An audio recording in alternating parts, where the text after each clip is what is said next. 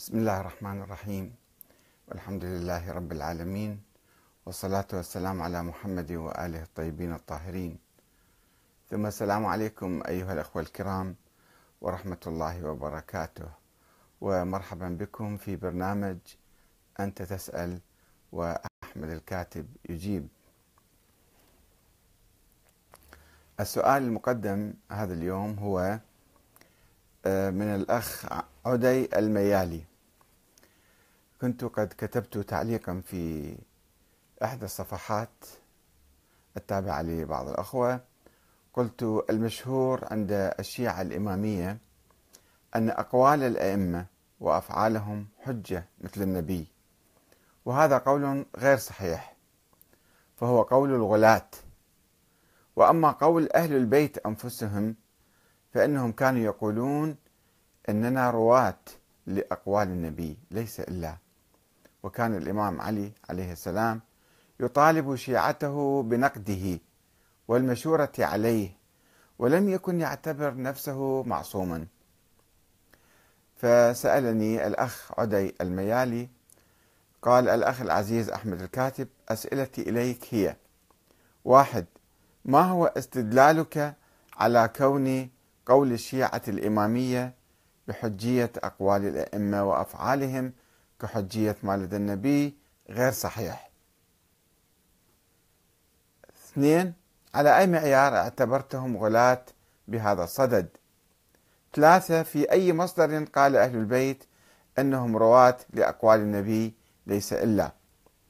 أربعة في أي مصدر في أي مصدر آه، ذكر أن الإمام علي بن أبي طالب أو طالب شيعته بنقده خصوصا وأن علي أجل من أن يطلب من الغلاة أن ينقدوه ويشاورونه فكيف يثق ببنائية نقدهم ومشورتهم وهم غلاة على حد اعتبارك لهم؟ خمسة وفي أي مصدر لم يبين آه، عليا عدم اعتبار نفسه معصوما.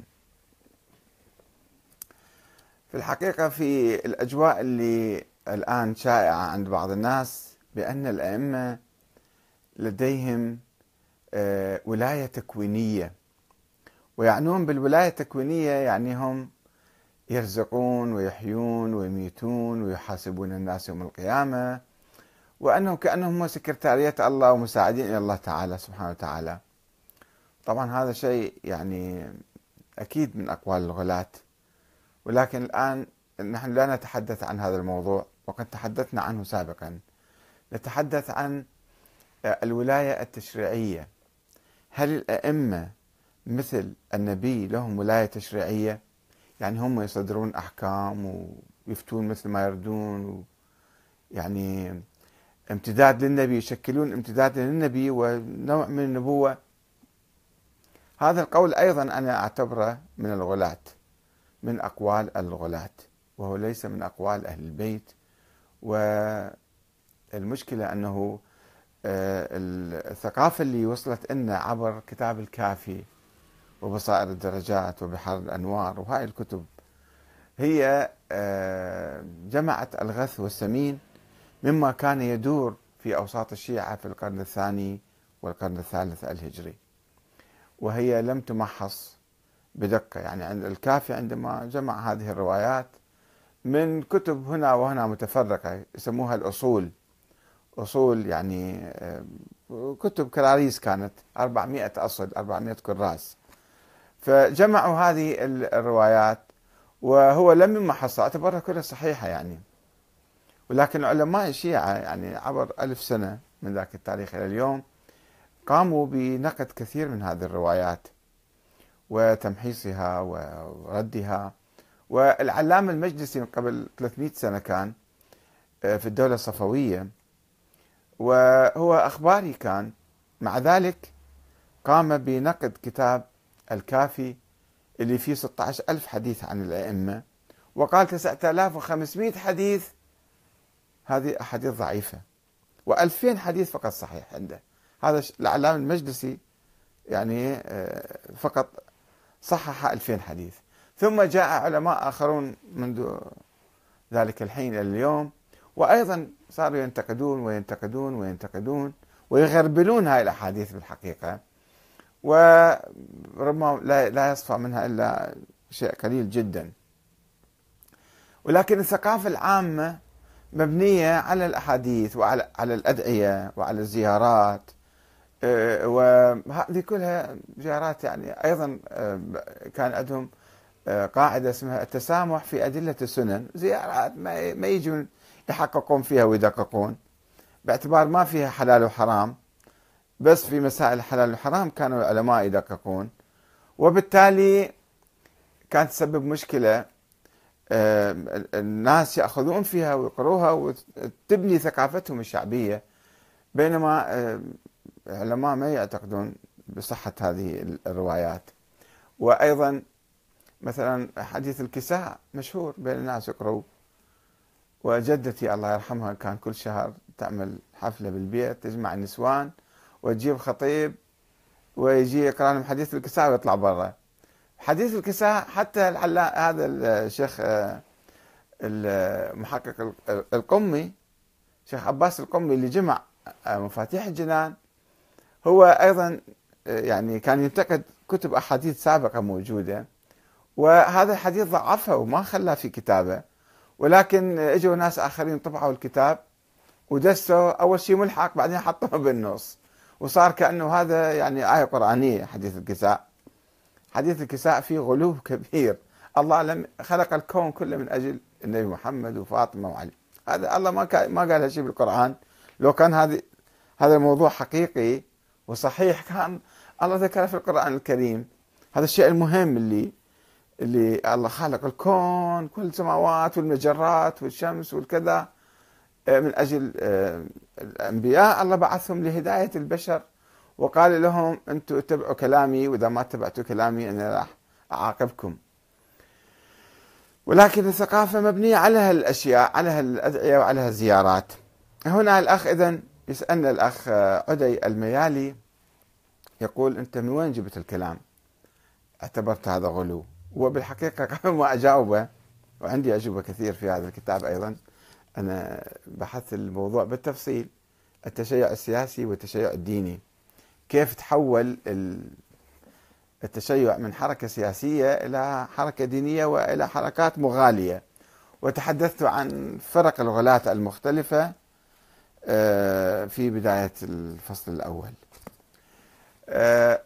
آه، أنا يعني لازم إحنا نفكر بطريقة معينة. الأخ يسألني كيف أنت تقول هذه الأحاديث آه، يعني هذه الأفكار أو الآراء هذه مغالية.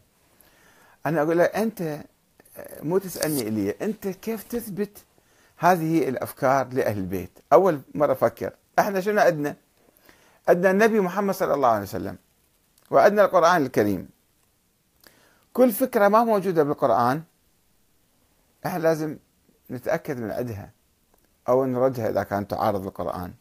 فيجي واحد يقول لي مثلا الأئمة هم امتداد للنبوة. من وين جبت هذا بالقرآن؟ وين هذا موجود بالقرآن؟ إلا بتأويلات تعسفية من عندك. ثم من هم الأئمة اللي أنت تقول هؤلاء امتداد للأئمة؟ كيف تثبتهم؟ كيف تثبت ارتباطهم بواحد بعد واحد؟ وسلسلتك كلها مقطوعة. مقطع هاي سلسلة الأئمة الاثنى عشر. يعني من واحد لواحد تعال اثبت هذا يتبع ذاك وهذا مربوط بذاك ما ما ما ما يستطيع أحد أن يثبت هذا الشيء. ومع ذلك يقولون أن هؤلاء الأئمة جميعهم أقوالهم وأفعالهم وتقريراتهم حجة شرعية ويجب اتباعها أنت اسأل آه أنه آه حجية أقوال الأئمة. منين جبت حجية أقوال الأئمة؟ بذاتهم يعني. ربما هم ينقلون أحاديث عن النبي صلى الله عليه عليه. نعم باعتبارهم رواة ناخذ الأحاديث من عندهم. بس مو باعتبارهم أنبياء مو باعتبارهم هم واحد ينزل عليهم. يعني هم ليش نعتبر أقوالهم حجة؟ الآن مثلا سيد السيستاني المرجع أو أي مرجع آخر.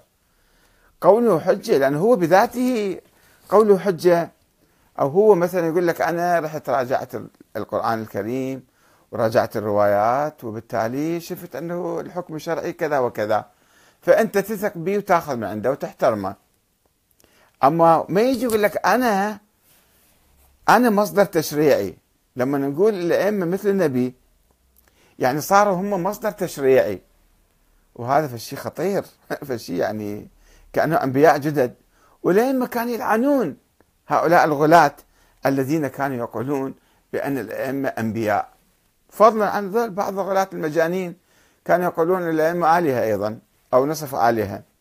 إذا ما ما نتكلم عنهم الآن مو يمنا ولا إحنا يمهم بس ذلك يتكلمون أن أفعال الأئمة وأقوالهم حجة مثل النبي. أنتم شنو مصدركم؟ على شنو بانين مو تسألني إلي. أنت اسأل نفسك يا أخ عدي واسأل العلماء الذين أو الناس المشايخ الذين يقولون بأن أقوال. هذا متعارف عند الناس موروث عند الإمامية.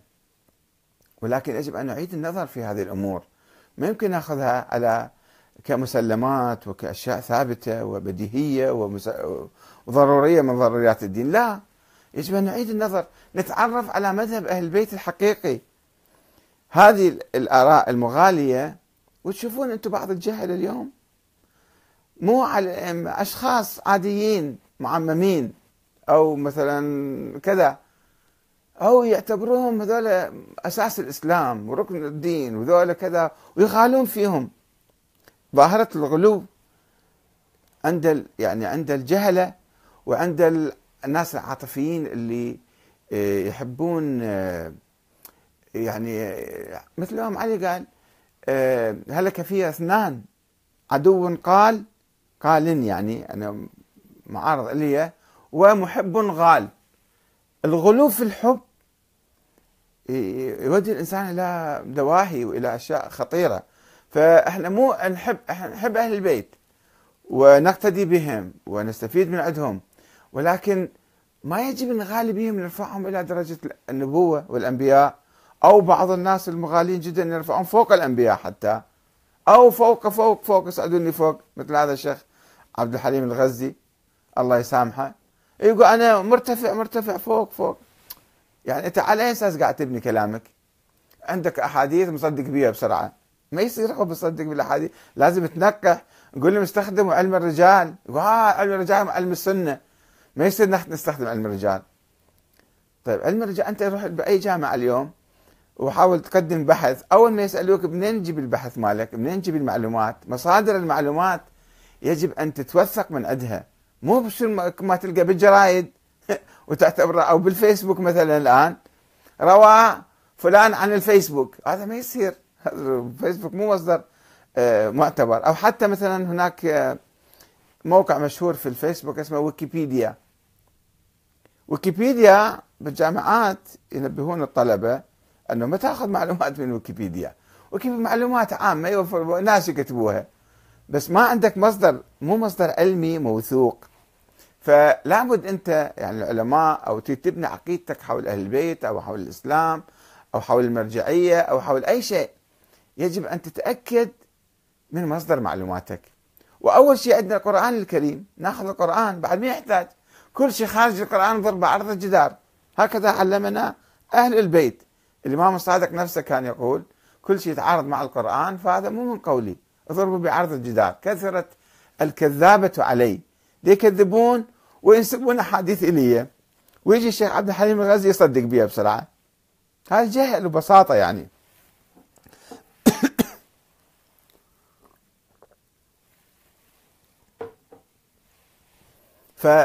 فمبدئيا أول شيء واحد ما يقبل أي فكرة إلا لما يشوفها بالقرآن موجودة ولا لا.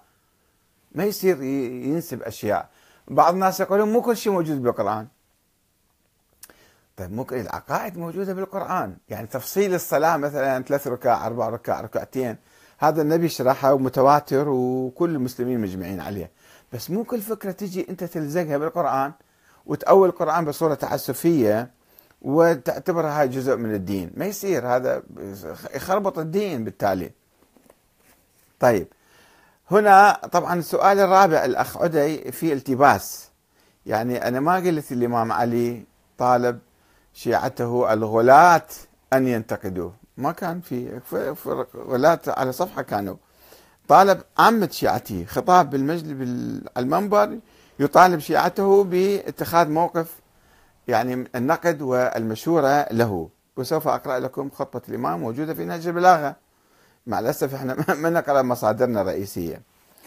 آه، أول شيء أبين لكم هاي الفكرة اللي تقول أن الأئمة هم مفوضين هم عندهم ولاية تشريعية أو عندهم تفويض من الله أنه يفتون كما يريدون. خلي أقرأ لكم بعض الروايات في هذا كتابي التشيع السياسي والتشيع الديني اللي هو تقريبا كله قائم بصورة رئيسية على كتاب الكافي. يعني آه، شارح الكافي ومجمع الأفكار كلها من الكافي بصورة رئيسية. آه، هنا في فكرة التفويض أن الله فوض إلى الأئمة آه، الإفتاء يعني. خلينا نقرأ لكم بعض الأحاديث ونجي إلى خطبة الإمام علي اللي ينفي فيها الأصم عن نفسه. الغلاة كما قلنا قالوا بأن الله قد فوض إلى الأئمة. الخلق والحياة والموت والرزق والحساب يوم القيامة. فقالوا أيضا في الدرجة أخرى بتفويض الله للأئمة في الفتوى وزعموا أن الدين أو الحكم الشرعي هو ما يقوله الأئمة. الإمام شنو يقول؟ هو هذا حكم شرعي صار. وليس ما روي عن النبي الأكرم أو جاء في القرآن الكريم فقط. لا غير القرآن وغير النبي. الإمام الآن شنو يقول؟ هو هذا حكمه حكم شرعي. يعني يصير جزء من الدين. وهو ما أتاح لهم نقل ما يشاءون من الفتاوى عن الأئمة. فتاوى عجيبة غريبة. ونسف الدين الإسلامي والتلاعب بتأويل القرآن الكريم. وقد أسسوا فكرة تفويض الدين للأئمة اعتمادا اعتمادا على تأويل آية وما آتاكم الرسول فخذوه وما نهاكم عنه فانتهوا. أه واستخراج معنى التفويض منها للنبي الأكرم. هي الآية جاية في مورد مالي.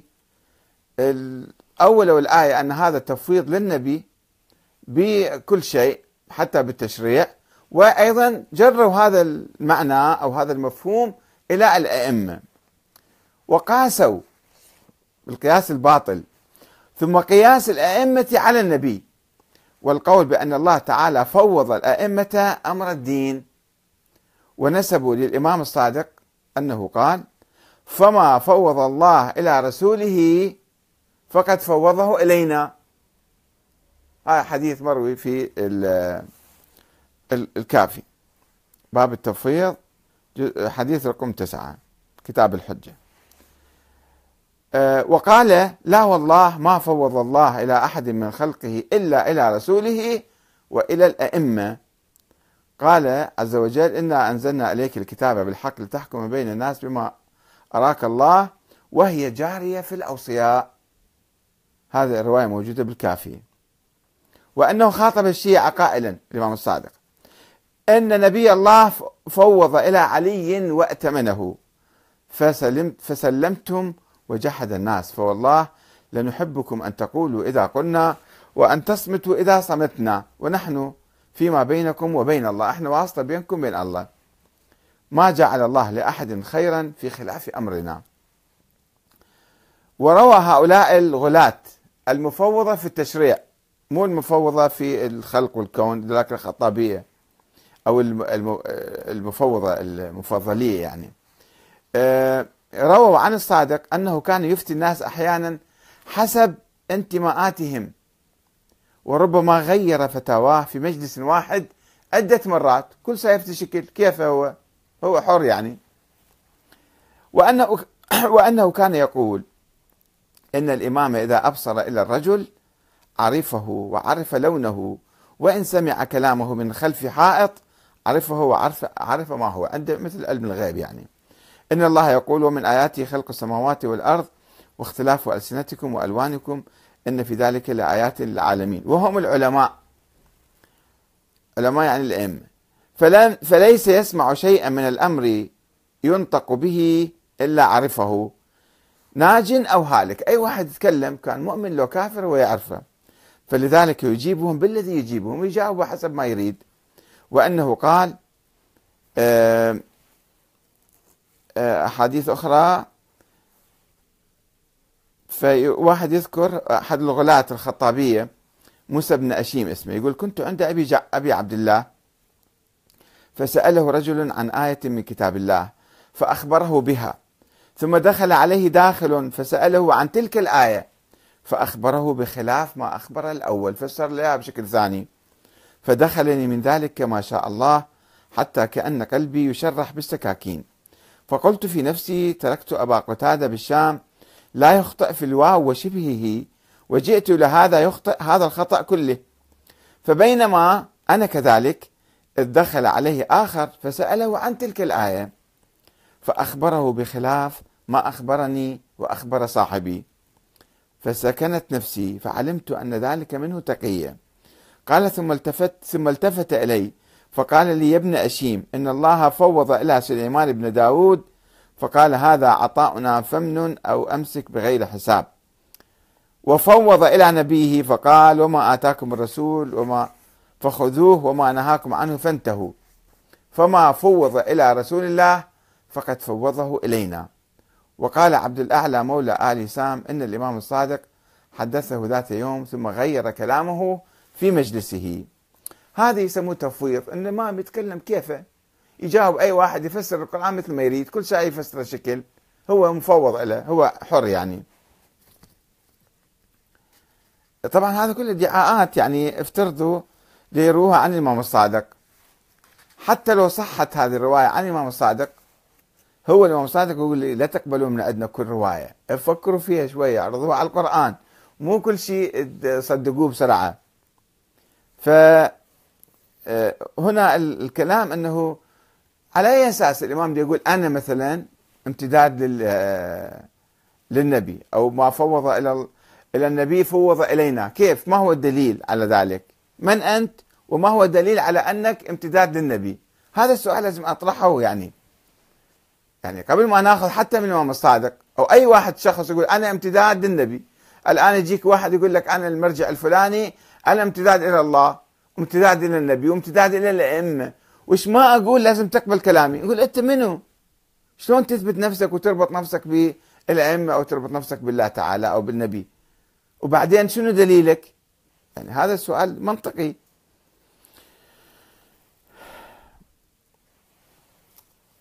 هذا تأويل تعسفي يسموه تأويل تعسفي إلى القرآن الكريم.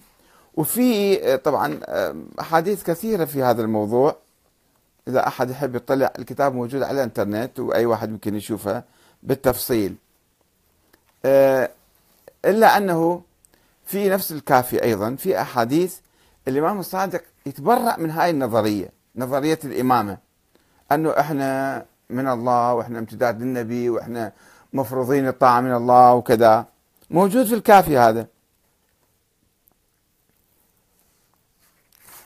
يقول مثلا فقد روى الكليني عن سعيد السمان أنه كان عند أبي عبد الله الصادق. إذ دخل عليه رجلان من الزيدية فقال له أفيكم إمام مفترض الطاعة؟ أنتم نسمع كلام ناس يتكلمون صحيح أنتم أهل البيت يعني أو أنتم آه، فيكم إمام مفترض الطاعة من الله؟ فقال لا الإمام الصادق قال لا. فقال له قد أخبرنا عنك الثقات أنك تفتي وتقر وتقول به ونسميهم لك أكو ناس جماعتك ذولا. يحكون هالشكل يقولون أنت تقول أنه أنا مفروض الطاعة من الله. فلان وفلان إذا نريد نسمي لكم إياهم. وهم أصحاب ورع وتشمير وهم, وهم ممن لا يكذب. شلون دي يتكلمون عليك الشكل فغضب أبو عبد الله. فقال هم أعلموا ما قالوا أنا ما قال لهم. أنا شو خصني فيهم أنت تعتبرهم ثقات وما يكذبون. هذا كلام شيء عجيب جديد يجيبوه ما أمرتهم بهذا. فلما رأي الغضب في وجهه خرج. هذه الرواية الكليني الكافي كتاب الحجة باب ما عند الأئمة من سلاح رسول الله حديث رقم واحد. والكشي أيضا يرويه والخوئي يروي أيضا في معجم الرجال رقم 5109 والصفار في بصائر الدرجات. جزء أربعة باب أربعة ما عند الأئمة من سلاح رسول الله وآيات الأنبياء. حديث رقم أربعة. يعني شفتوا هذه الرواية؟ الإمام الصادق ينفي فيها أنه هو آه، مفروض الطاعة من الله. وفضلا عن التفويض وما تفويض والسوالف ذني كلها الإمام يعترف بها. ولكن نفس الرواية اللي ديروها منه جماعتنا الإمامية ديرون الرواية هذه. يضيفون عليها تكملة أخرى. يقول هاي الرواية صحيحة. الإمام الصادق نفى أنه إمام مفترض الطاعة من الله. شوفوا تكملة هنا المصيبة. اللي يأولون حديث الإمام ويقلبوه ويضيفوا له أشياء لينفسوه. يعني يفشوا الحديث. ولكن الإمامية يضيفون إلى هذه الرواية أن الإمام الصادق لعن السائلين. الزيديين بعدما خرجا. ليش يلعنهم؟ شنو الكفرة بالمقابل أو قالوا في شيء خطأ؟ سألوا سؤال وأنت جاوبتهم. وقال قلت لهم أنا لا وراحوا. فانتهى الموضوع. شنو المبرر حتى يلعنهم؟ معقول الإمام الصادق يجي يلعنهم؟ فكروا شوي منه. معقول ليش الإمام يلعنهم؟ يعني شنو شنو الداعي؟ شنو المبرر؟ بس دول الرواة يكذبون على الإمام. يقولون هاي الرواية صحيحة لأن اشتهرت يبدو عليها. اشتهرت و يعني صارت موقف علني.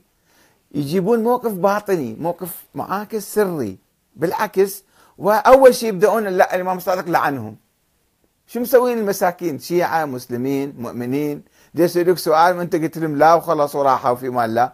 ليش ليش تلعنهم؟ شوفوا هنا يتبين الكذب يعني. وأكد أو لعنهم ثم أكد نظرية الإمامة وادعى أن لديه سيف رسول الله ودرعه ولامته ومغفره.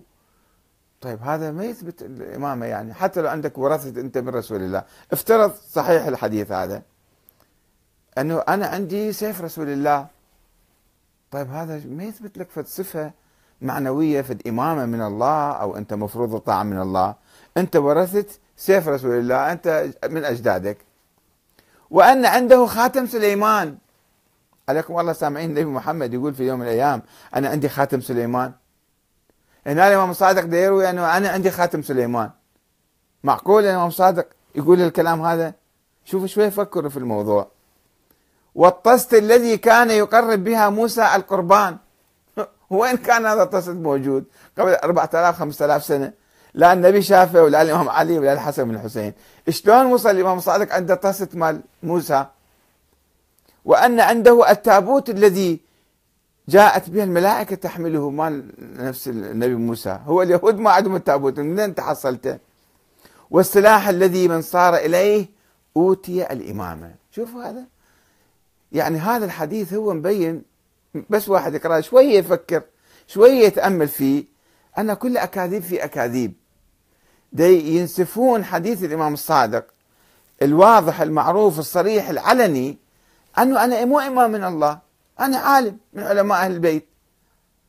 ولكن أو راوي من رواة الأحاديث عن النبي ولكن ذول الجماعة إجوا أضافوا عليه هاي الأكاذيب والقصص والأساطير حتى يخلقون نظرية الإمامة.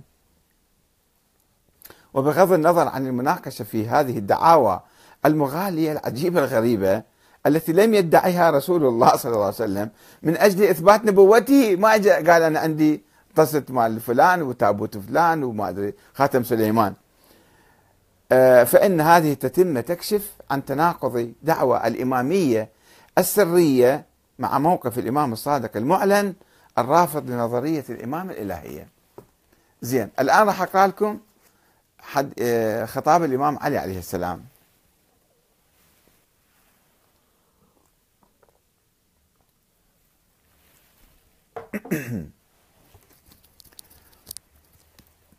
الإمام علي عنده خطبة عظيمة جدا موجودة في نهج البلاغة ويرويها الكافي أيضا.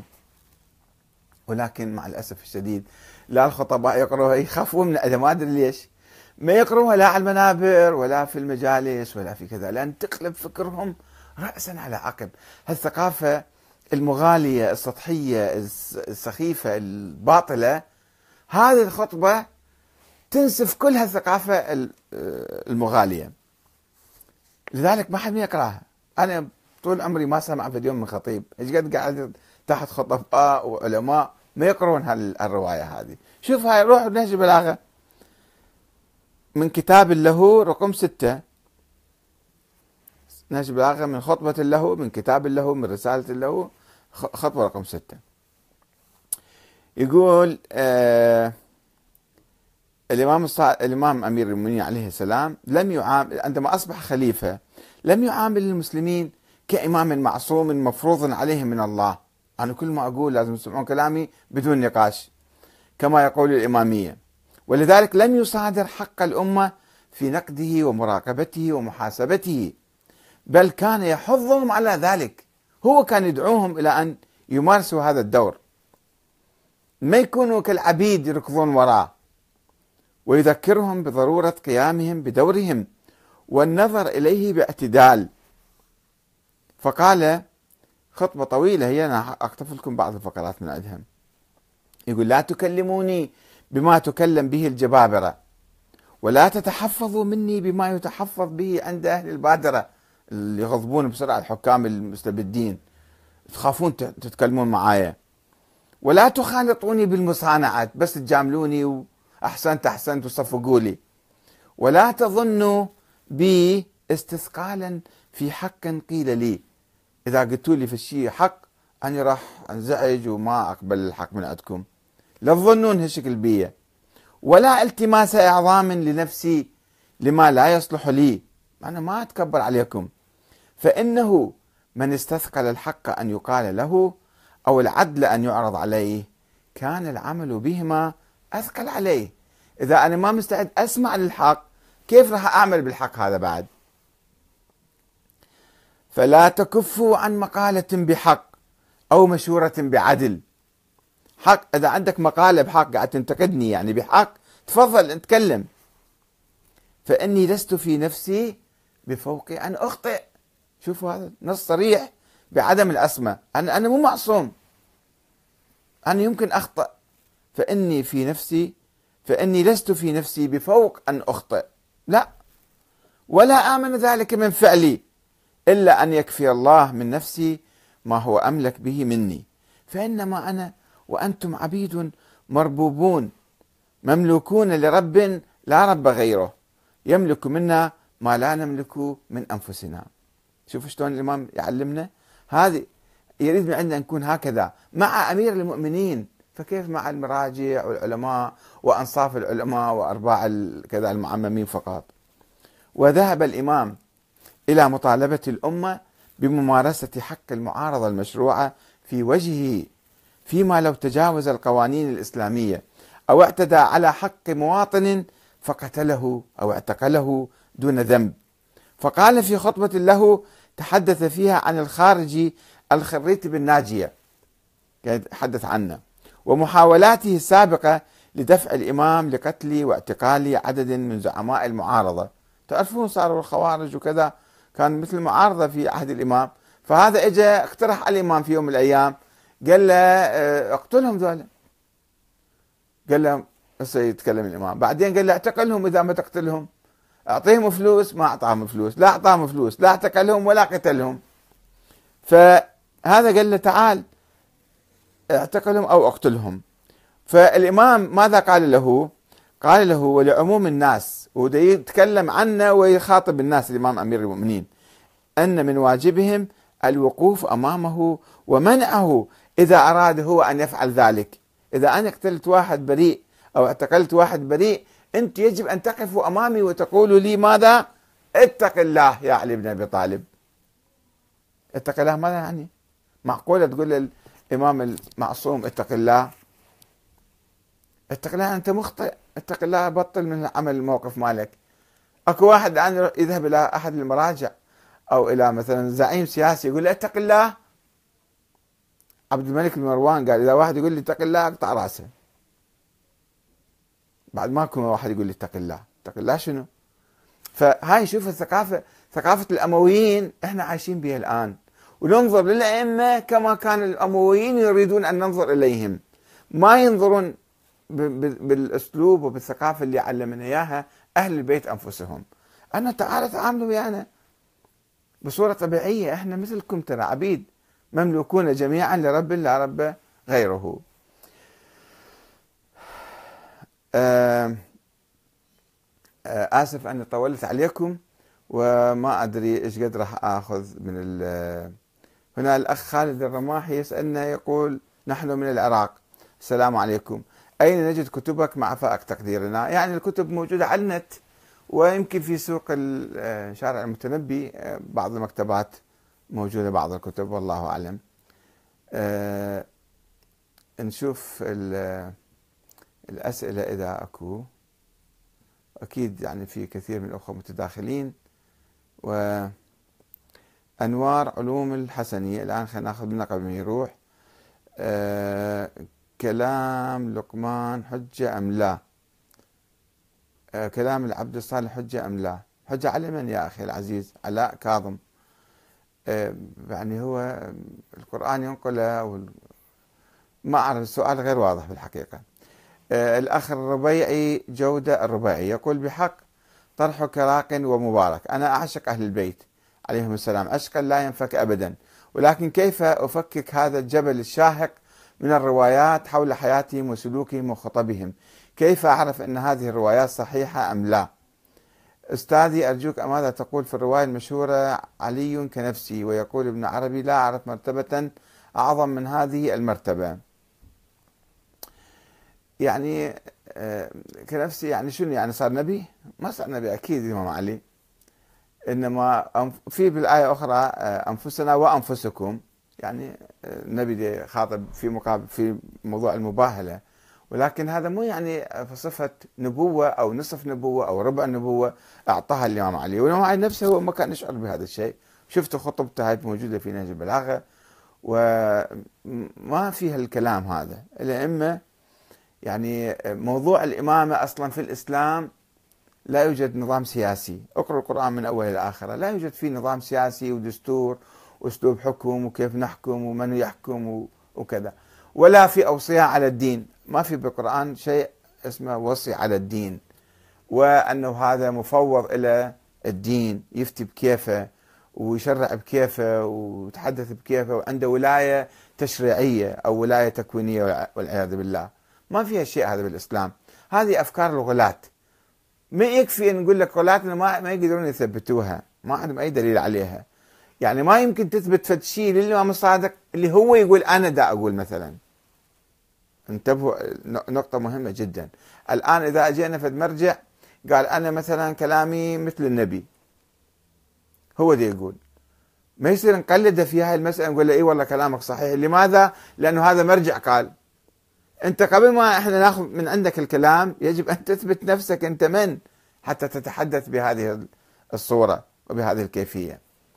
فابن عربي طبعا يتكلم أشياء كثيرة خيالات بعد شوي يعتبر نفسه نبي يعني ابن عربي ويوحى إليه والهامات وكلها بالأطياف يشوف بالاحلام.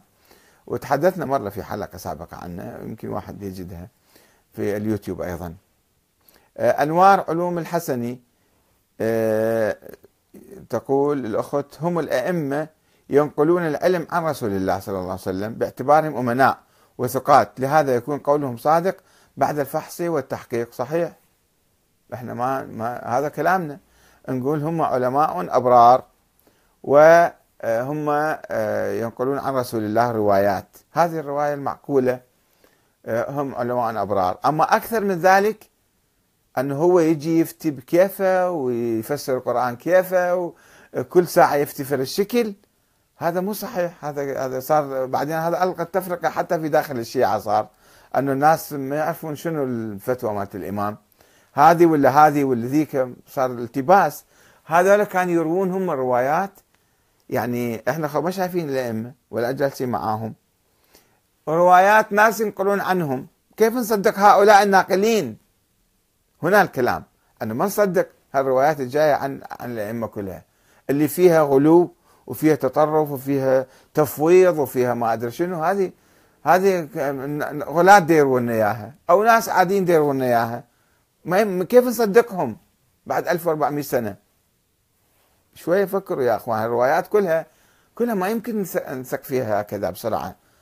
لازم نعرضها على القرآن كل شيء خالف القرآن ما ناخذ فيه.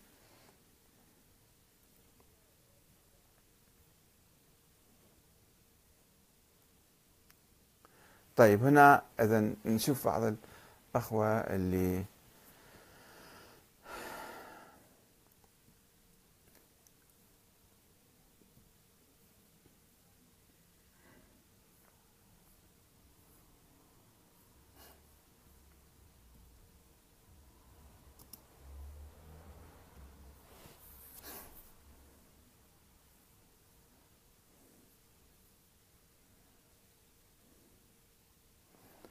الأخ الربائي أيضا مرة أخرى يقول ولد أبو الحسن في جوف الكعبة يعني في مكان يتوجه إليه المسلمون خمس مرات في اليوم منذ ألف سنة وأرب مو في من قال لك ولد في جوف الكعبة؟ ولد في الحرم يعني مو انشق الجدار ودخل الإمام معجزة. هذا مو صحيح الكلام هذا كلام إشاعات يعني. آه شكرا أستاذي وأتمنى أن تتم البيان حول المعيار الذي على أساسه نفرق بين الغث والسمين من الروايات. وما رأيك بالحديث يا علي إنك تسمع ما أسمع وترى ما أرى غير أنك لست بنبي؟ لا هذا حديث كذب هذا مو صحيح. شنو صار نبي هو يسمع ما يسمع ولا ولا ويرى ما ترى ما أرى. هذا شوف شوي يفكر في الأحاديث. يا أخواني يا أعزاء يعني إحنا عندنا نبي واحد خاتم النبيين بعد ما عندنا وراء نبي آخر. ما عندنا يعني نبوة مستمرة. النبوة انتهت. النبوة انتهت وهذا القرآن اليوم أكملت لكم دينكم وأتممت عليكم نعمتي ورضيت رضيت لكم الإسلام دينا. أي فكرة تجي خلاف الخاتمية وخلاف هذه ما يمكن نقبل بها. أه شكرا لردك أستاذي وأتمنى أن تتم البيان حول المعيار. هذا أه تكلمنا فيه الآن. أه نعم. يعني آه، بالتالي المعيار يعني واضح وبسيط ما يحتاج لكثير أن واحد يتعب نفسه أنه هذه أحاديث آه، كلها يعني أنت أصلا أول شيء حط عليها علامة استفهام وبعدين حاول تثبتها. كل شيء ما يثبت عندك حطه على صفحة. يجب تقييد أو تفنيد نظرية إن فهم كتاب الله محصورة بفئة معينة من الناس. فذلك فيه تعارض صريح من رسالة السماء. وهاي فكرة أيضا آه، يعني نشرها الغلاة أن الأئمة فقط هم اللي يفهمون الكتاب. والأخبارية الآن يتمسكون فيها كثير. يقولون ما ما نتمكن أن نعرف كتاب الله ولا نتعامل معه إلا عن طريق أهل البيت. طيب وأهل البيت وينهم؟ عن طريق الرواة. والرواة وينهم؟ واحد بعد واحد بعد واحد بعد مئات السنين كل واحد يضيف وينقص ويزيد ويحط مثل ما يريد وينسب للأئمة وإحنا نجي نصدق فيهم أنه هذا كلام الأئمة. اللي يفسرون القرآن حسب ما يشتهون. فهذا مو صحيح. يعني لازم يعني كما قلت لكم حتى لو ثبت لو ثبت وهذا فرض محال طبعا. لو ثبت أن الإمام الصادق قال هذا الكلام إحنا نجي نقول أنت من أنت؟ حتى تفسر القرآن. اثبت لي أنت يعني أنت جزء من النبوة وامتداد النبوة وكذا وبعدين قل لي وهذا الشيء مو ثابت ومو صحيح والإمام الصادق هو ينفي فشلون يجي الإمام الصادق مثلا يفسر القرآن تفسير آخر؟ أو فشي يفتح له أبواب آه، يدعي بها ادعاءات مثلا يعني عجيبة غريبة.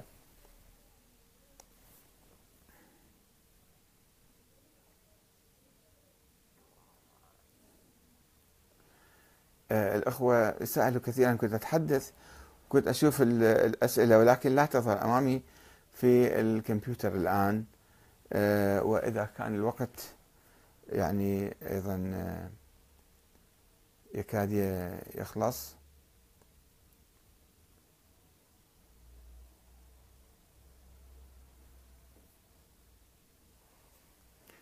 على حال أعتقد نكتفي بهذا القدر من الحديث. وإلى لقاء آخر إن شاء الله. والسلام عليكم ورحمة الله وبركاته.